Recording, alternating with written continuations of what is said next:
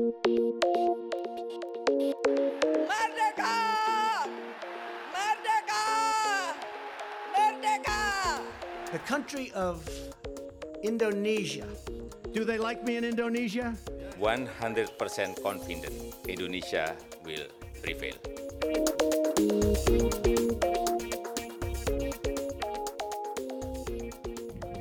Hello and welcome to Talking Indonesia podcast. This is your host, Charlotte Setijadi. I'm an assistant professor of humanities at Singapore Management University in Singapore.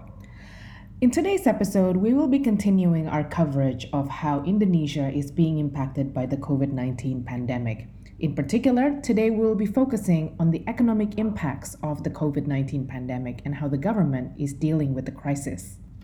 By early June, official data from the government shows that the COVID 19 virus has infected more than 27,500 people and killed at least 1,600 Indonesians.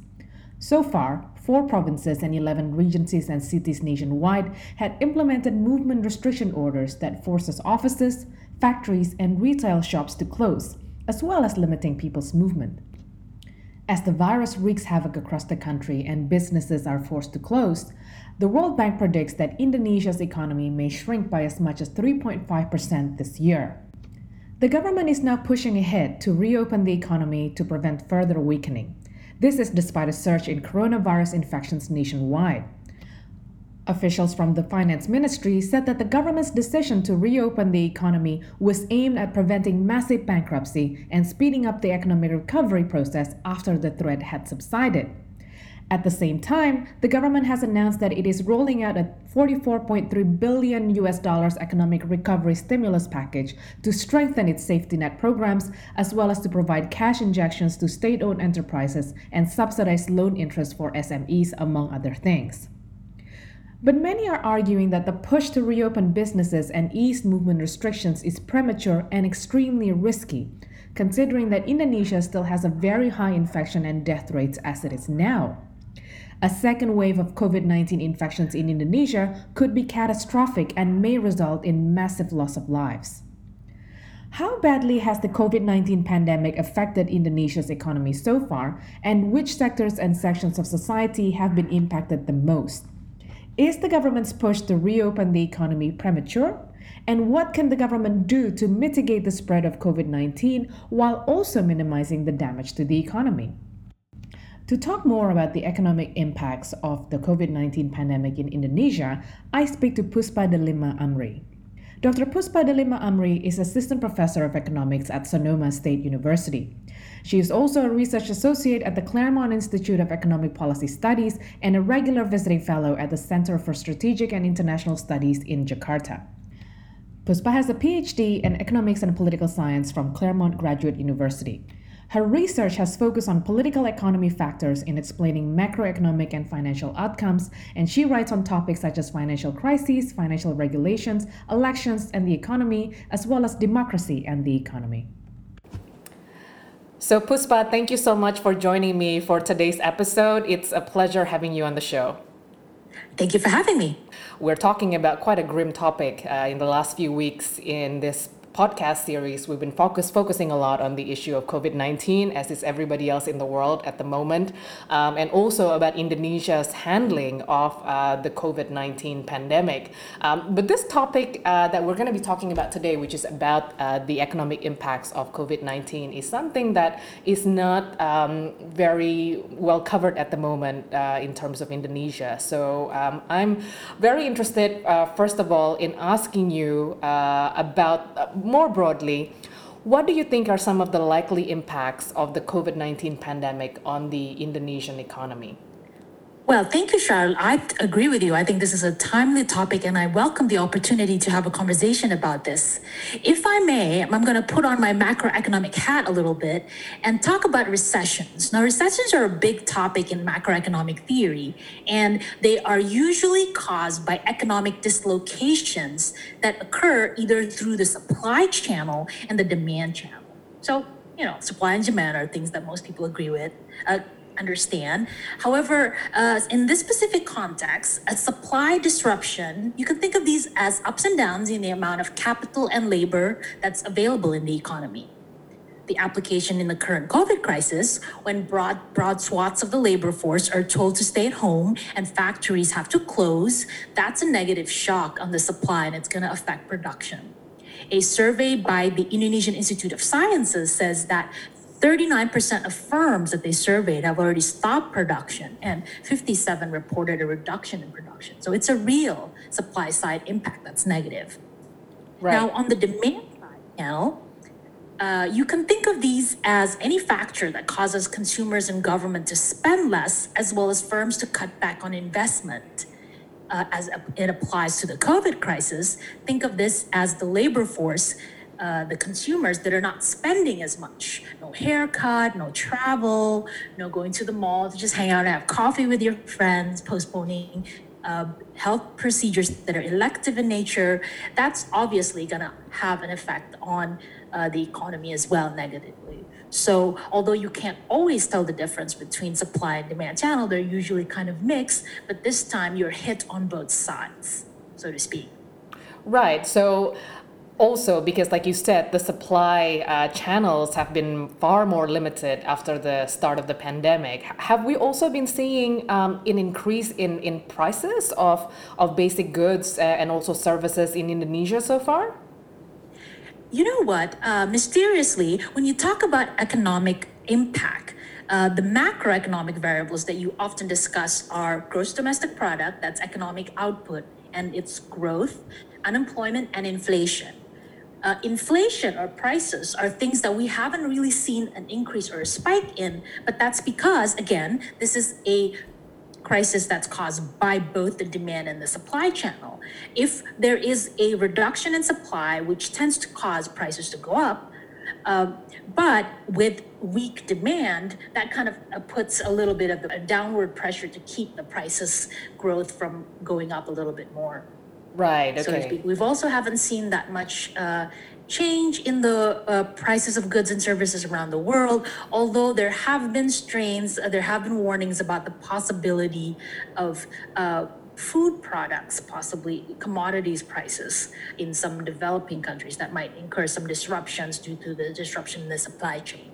But I also wanted to add uh, in this COVID crisis, there's a third layer that intermediates both the supply and the demand channel, which is an international factor, Charlotte.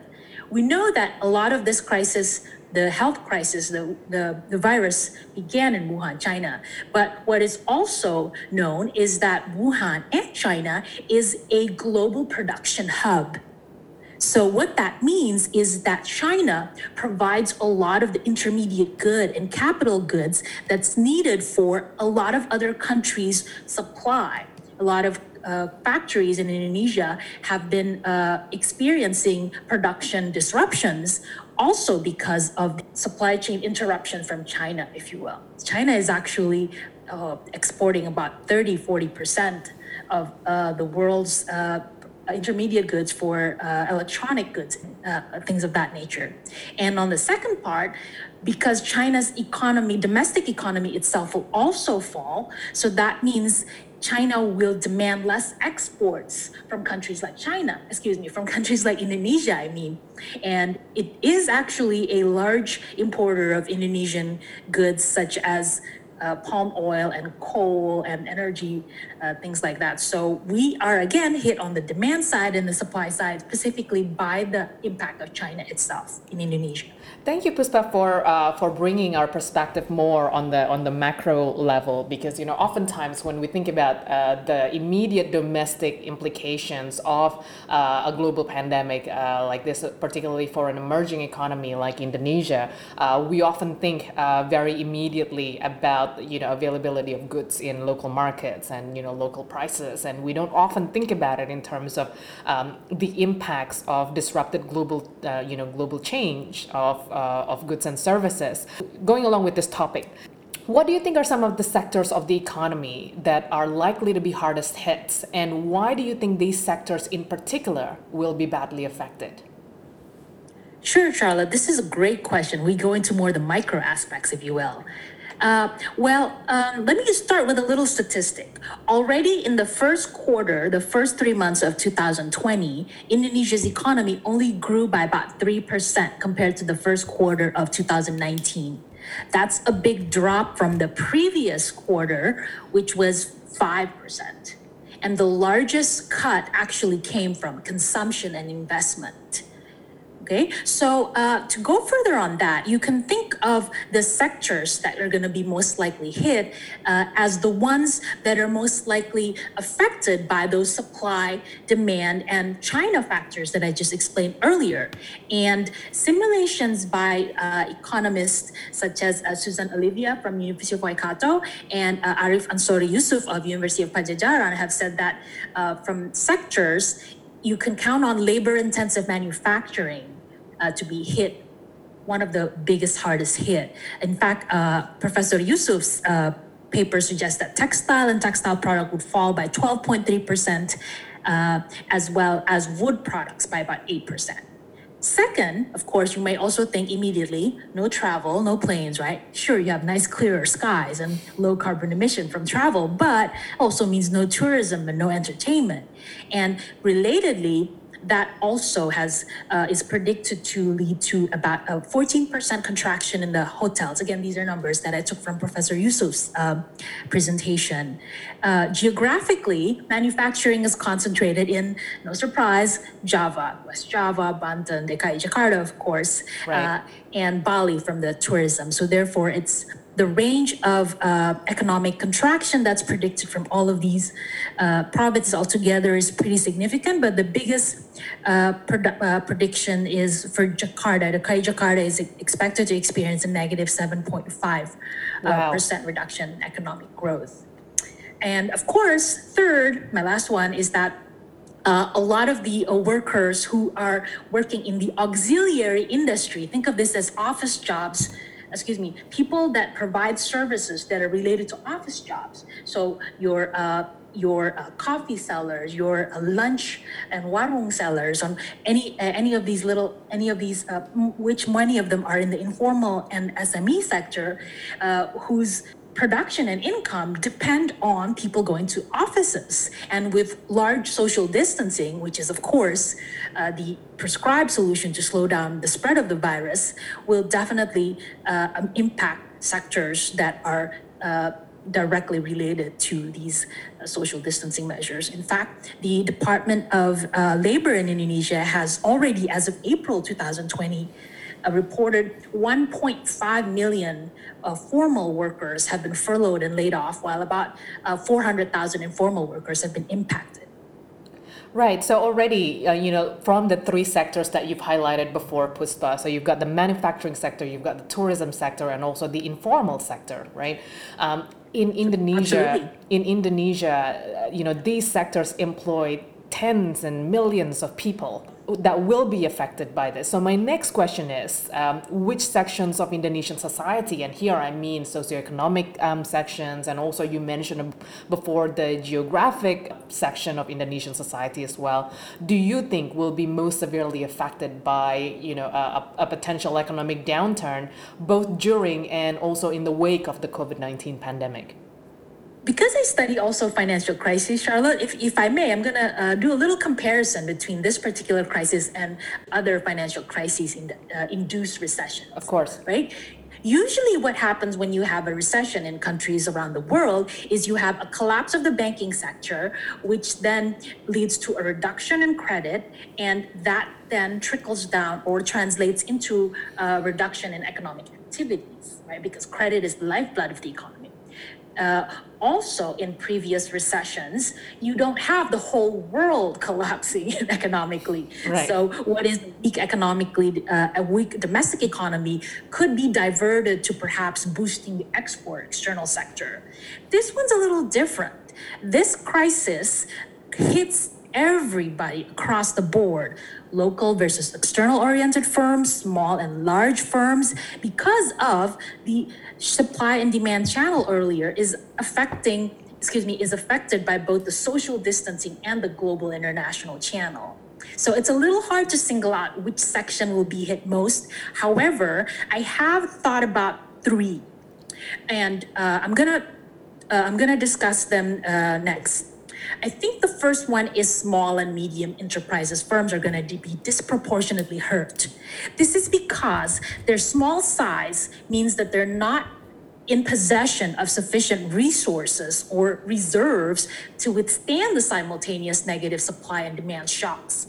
A range of surveys suggests that most SME firms only have enough uh, savings for uh, two to three months ahead Wow. before they might have to actually lay off some So first and foremost is definitely SMEs and any kind of employment related to that. The second one is not a firm, but uh, is not a particular sector. But I think sections of Indonesian society, uh, understandably, that are going to be hit most by this is the poor. As you know, Charlotte, we have about 25 million Indonesians that are living under the poverty line. Yes. Uh, it's just under 10%. In any crisis, understandably, the poor are going to be most affected. So that's why a scaling up of social assistance that's directed to them is going to be most important, which I think I'll talk about more later. Okay. However, and this is the last one, the third that I want to mention, is there's also a vulnerable portion of the Indonesian society who are what I call the up, uh, the lower middle class, or what uh, some people, some commentators have called the aspiring middle class. So think of these as mostly again people who work in the informal sector. These are people who are not poor enough to qualify for social assistance, but uh, income and employment sector is prone to pandemic-induced sudden stop of the economy. In fact, we've seen a lot of kind of like reverse migration from uh, them because they were a lot of them were living in urban areas, and when when the cities stopped economic activities, they went back to their uh, their kampung halaman, if you will, their hometowns, and um, because of the loss of jobs there. And these are also the proportion of the society that doesn't have a lot of savings. So, I mean, as best as I can to try to single out which sections that are going to be hit most, I think those three are the ones that we need to particularly pay attention to. And this is worrying, isn't it? Because you know, if we look at uh, you know just the modern history of, of Indonesia, um, you know, like is the case with other um, in like other countries around the world, you know, whenever we see an economic downturn, um, there's always a danger that it will uh, reverberate as well into political instability, right? Do you think this is something, uh, considering um, the scale and, and and the breadth of the potential economic fallout of this global pandemic. Do you see any threats here of potentially economic instability leading to social and political unrest in, in Indonesia under under the current administration? That's a question that's a little bit more difficult to answer, Charlotte. However, if I would if I if, if just a little bit of a reflection on that, one is that whenever there are uh, social economic inequalities in society and there's not enough government assistance to help these groups, there's always going to be a fragile section of the society that could be lit, could be a trigger. It's a it's a it leads to a vulnerable situation. As we know, Charlotte, uh, around the world, uh, income inequality has been rising over the past few decades, including in the uh, emerging countries such as Indonesia. And our experience from Eastern Europe and Latin America tells us that uh, the uh, people who were the squeeze middle class, who are seeing a lot of they're, they're hardworking people, but they're seeing a lot of uh, richer people who are able to get by on connections, get rich through connections. Right. They're unhappy with that, and a lot of this economic dissatisfaction could make them prey to populist political entrepreneurs who could leverage this economic dissatisfaction in ways that could garner support for politicians that are, well, shall we say, illiberal, right? And in that sense, uh, there, I think a lot of the uh, I think the government and the society as a whole needs to walk a fine line between managing the economic consequences of COVID and also managing people's expectations. And you know, showing leadership is really important in a time like this, I think, Charlotte. Yeah, I completely agree. Um, and, and, and I guess, like, you know, if we look at uh, some of the ways in which not just coverage of uh, the COVID 19 mitigation efforts in Indonesia, but also around the world, um, you know, most re- reports and analysis on governmental efforts to deal with COVID 19 tend to frame the choice of whether to save the economy, uh, for example, by not enacting full lockdown, um, or to save lives and try to mitigate and flatten the curve as fast as possible, for instance, by putting in place a full lockdown um, and sacrificing the economy, as being mutually exclusive or at odds with each other, right? Do you think that the Indonesian government can do both at the same time, um, aka saving the economy or, or at least trying to minimize the economic impact while also saving lives um, at the same time? What, what do you think? Is this, are these two really mutually exclusive or is it possible to do both?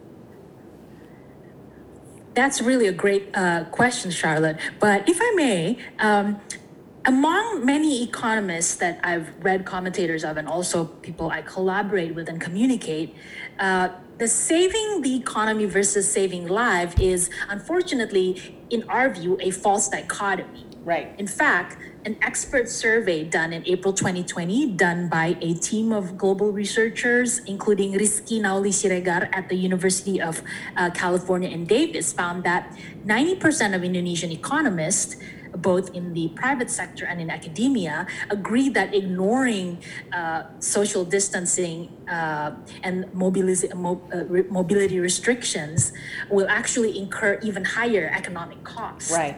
That's because although saving the economy versus saving lives may seem like a trade off at first, if there are, uh, excuse me, it may seem like it's a trade off at first because you do see the predictions from the epidemiology models quite clear that if there are no containment policies, no lockdowns or variations thereof, the prediction is one of a huge jump in number of cases or hospitalization rates. Take your public health uh, indicator of choice here, but for a shorter period of time and with a lower loss of GDP. However, what good is that if it leads to massive loss of lives, including perhaps the lives of medical staff, which means uh, human capital losses, which takes a long time to rebuild? What good is that if you overload the healthcare system, which also means you have overcrowded emergency rooms that could not only poorly deal with COVID 19 itself, but also means less public health resources for non COVID related healthcare needs? So if we measure the economy only in terms of income or GDP loss, yes, perhaps there seems to be a trade off between saving lives and saving the economy. However, if we consider the economy in a more holistic fashion, I think uh, most economists would kind of uh, look at welfare instead rather than just GDP. And the simple question would be what good is having a high economy or, or high economic growth if you can't even have good health that, or have these negative public health outcomes. That's the, that's an excellent point, Puspa, and thank you for sharing uh, that that that data with us. So, in terms of trying to you know do this this balancing act, right? Like for the Indonesian government, what do you think the government can do now in terms of you know economic policy and stimulus packages to try to mitigate the effects of the pandemic while at the same time safeguarding the lives of its population? Right. So that question that you just said there is, I believe, the million dollar question, and Right. it really puts the finger on the spot uh, because public health and economics is actually so intertwined. Improving the former and softening the blow from the collapse of the latter go hand in glove.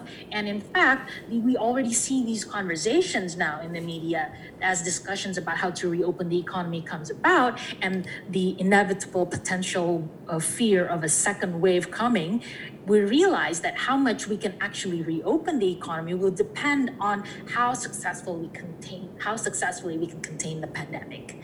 Uh, that said i do think that there are a number of things that the indonesian government can uh, implement in the meantime and those policies that i see are actually already uh, being uh, taken quite seriously by Indonesian government. I think I've been quite impressed, to be quite honest, to looking at the uh, responses and the active public communication strategies of people in uh, of technocrats in the Ministry of Finance, uh, Bank Indonesia, the coordinating minister, and the coordinating minister of economy as a whole.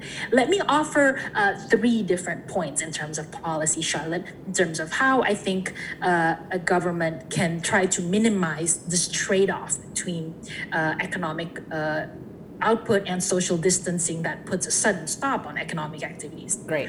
Uh, one, since earlier we talked about the poor being one of the most affected in this uh, pandemic, so we should actually uh, scale up social assistance to help households help households who are poor and help those who are uh, actually going even in the, uh, the poor and the, uh, the middle class or the lower middle class uh, who are affected by covid-19 Right? So scaling up uh, social assistance, that's been done already by the US, excuse me, by the Indonesian government. I believe up to 4% of GDP of top up of the existing social assistance measures that traditionally hit the people who are in the bottom quintile of bottom uh, portion of the income distribution that's already been uh, put in place. The second, uh, since this is a public health and humanitarian crisis, uh, first and foremost, uh, it's it's uh, of course important to also build up public health facilities, including uh, government fiscal or disaster relief packages that could actually help tackle and contain the spread of the pandemic and get us to a true sense of how severe is the spread right now. So that means massive testing schemes, contact tracing, uh, and also a buildup of the public health facilities itself, you know, maybe improving the number of uh, including improving the number of uh, health facilities. Um, and um, the third one is, as I mentioned earlier, there was also this uh, portion of society that is uh, not traditionally poor, so they don't traditionally receive or are eligible for the social assistance programs. Um, they have also it's also important to target assistance to these households, those who are not poor but prone to being poor. And so, in that sense, it's uh, it's good for me to see that the Indonesian government has doubled the uh, unemployment benefits under the uh, pre-work or prakerja kartu prakerja scheme. Yes. Right. Uh, and they've also scaled up uh, the village uh, BLT, cash transfers to the village. Right. And uh, they've made it more generous and they've also tried to uh, hit people who are uh, who are temporarily uh, out of work because of the COVID. So the funds are going to be direct transferred directly to the Village Funds bank account in collaboration with the Ministry of Finance and the Ministry of uh, Villages and Local Development. So and uh, earlier, I also said that this crisis hits all sectors, uh, it, it hits across the board, and firms are an important portion also of the society. Uh, there have also been measures that uh, are targeted to helping firms and businesses stay afloat. So, because if firms can still stay afloat during the economy, when the economy is put on hibernation mode, if you will, yeah. Uh, they also need a little bit of assistance help them stay afloat and not uh, fire their workers or lay off their workers. This includes uh, easing of payroll taxes and also some uh, debt moratorium, some easing up on uh, the the ability uh, the, the firm's debt obligations, if you will. In terms of how the Indonesian government's doing in terms of their efforts to deal with the economic impacts of COVID 19 so far. How do they compare with other emerging economy countries? For instance, you know, perhaps Brazil or, you know, um, other countries with similar profiles as, as Indonesia. Do we have a sense of, of how, how they compare in, in, this, in this situation? Uh, I have maybe uh, not a very uh, precise answer to that, Charlotte, mm-hmm. because the emerging markets uh, responses have been quite varied compared to other emerging uh, markets or countries that are in similar state of development as Indonesia. I could probably point to India India has also quickly, the, it's Indonesian, the Indian government has also quickly uh, delivered uh, a package of assistance. And in terms of size to GDP, it's kind of comparable with where we are. And also, Charlotte, if I may add, that the stimulus in Indonesia was uh, the the one that I mentioned earlier, it was uh, passed through Parliament in mid March, but also in May they increased that number by about 50 to 60 percent upon realization that the first quarter GDP growth was actually worse than thought. So the nimbleness of these responses have uh, also needs to needs to be pointed uh, out in my view. Uh, although I should also say, I know I know earlier I was uh, point highlighting the positive aspects of the responses. However, I should also say that just like many other emerging markets, the Indonesian economy is not one that has a huge fiscal space. That is, when the government is uh, having a reduction in its revenues but have to actually increase spending, uh, they may increase its budget deficit. And so that's something that is a concern for all uh, countries around the world, but in particular for emerging markets. Uh, that's, uh, that's more of a serious concern. I also did want to mention, though, uh, although economically, I think the responses are size wise are kind of on par. Uh, however, there should be a little bit more of a clear and decisive strategy about what is the public health strategy in Indonesia for dealing with this COVID crisis because countries that I see who've been able to minimize the trade-off between saving lives and saving the economy are those the, the ones who took quick, decisive actions and communicated well uh, about what their policy is. If it's a lockdown, let's do it a lockdown. If it's a partial lockdown, let's do a partial lockdown. And also, those policies are accompanied by a clear public education on what social distancing means, what a lockdown means, what you can or cannot do. Can you go to the grocery store? Can you walk your dog? Can you uh, exercise? Those kinds of things. So it's not just the economic policies itself to mitigate the impact, but also the more general public health policies. I think those are also important. Puspa, thank you so much for a really insightful, informative, uh, and comprehensive micro and macroeconomic analysis that you've given us today. Thank you, Charlotte. It was my pleasure, and uh, all the best for Talking Indonesia. Thank you.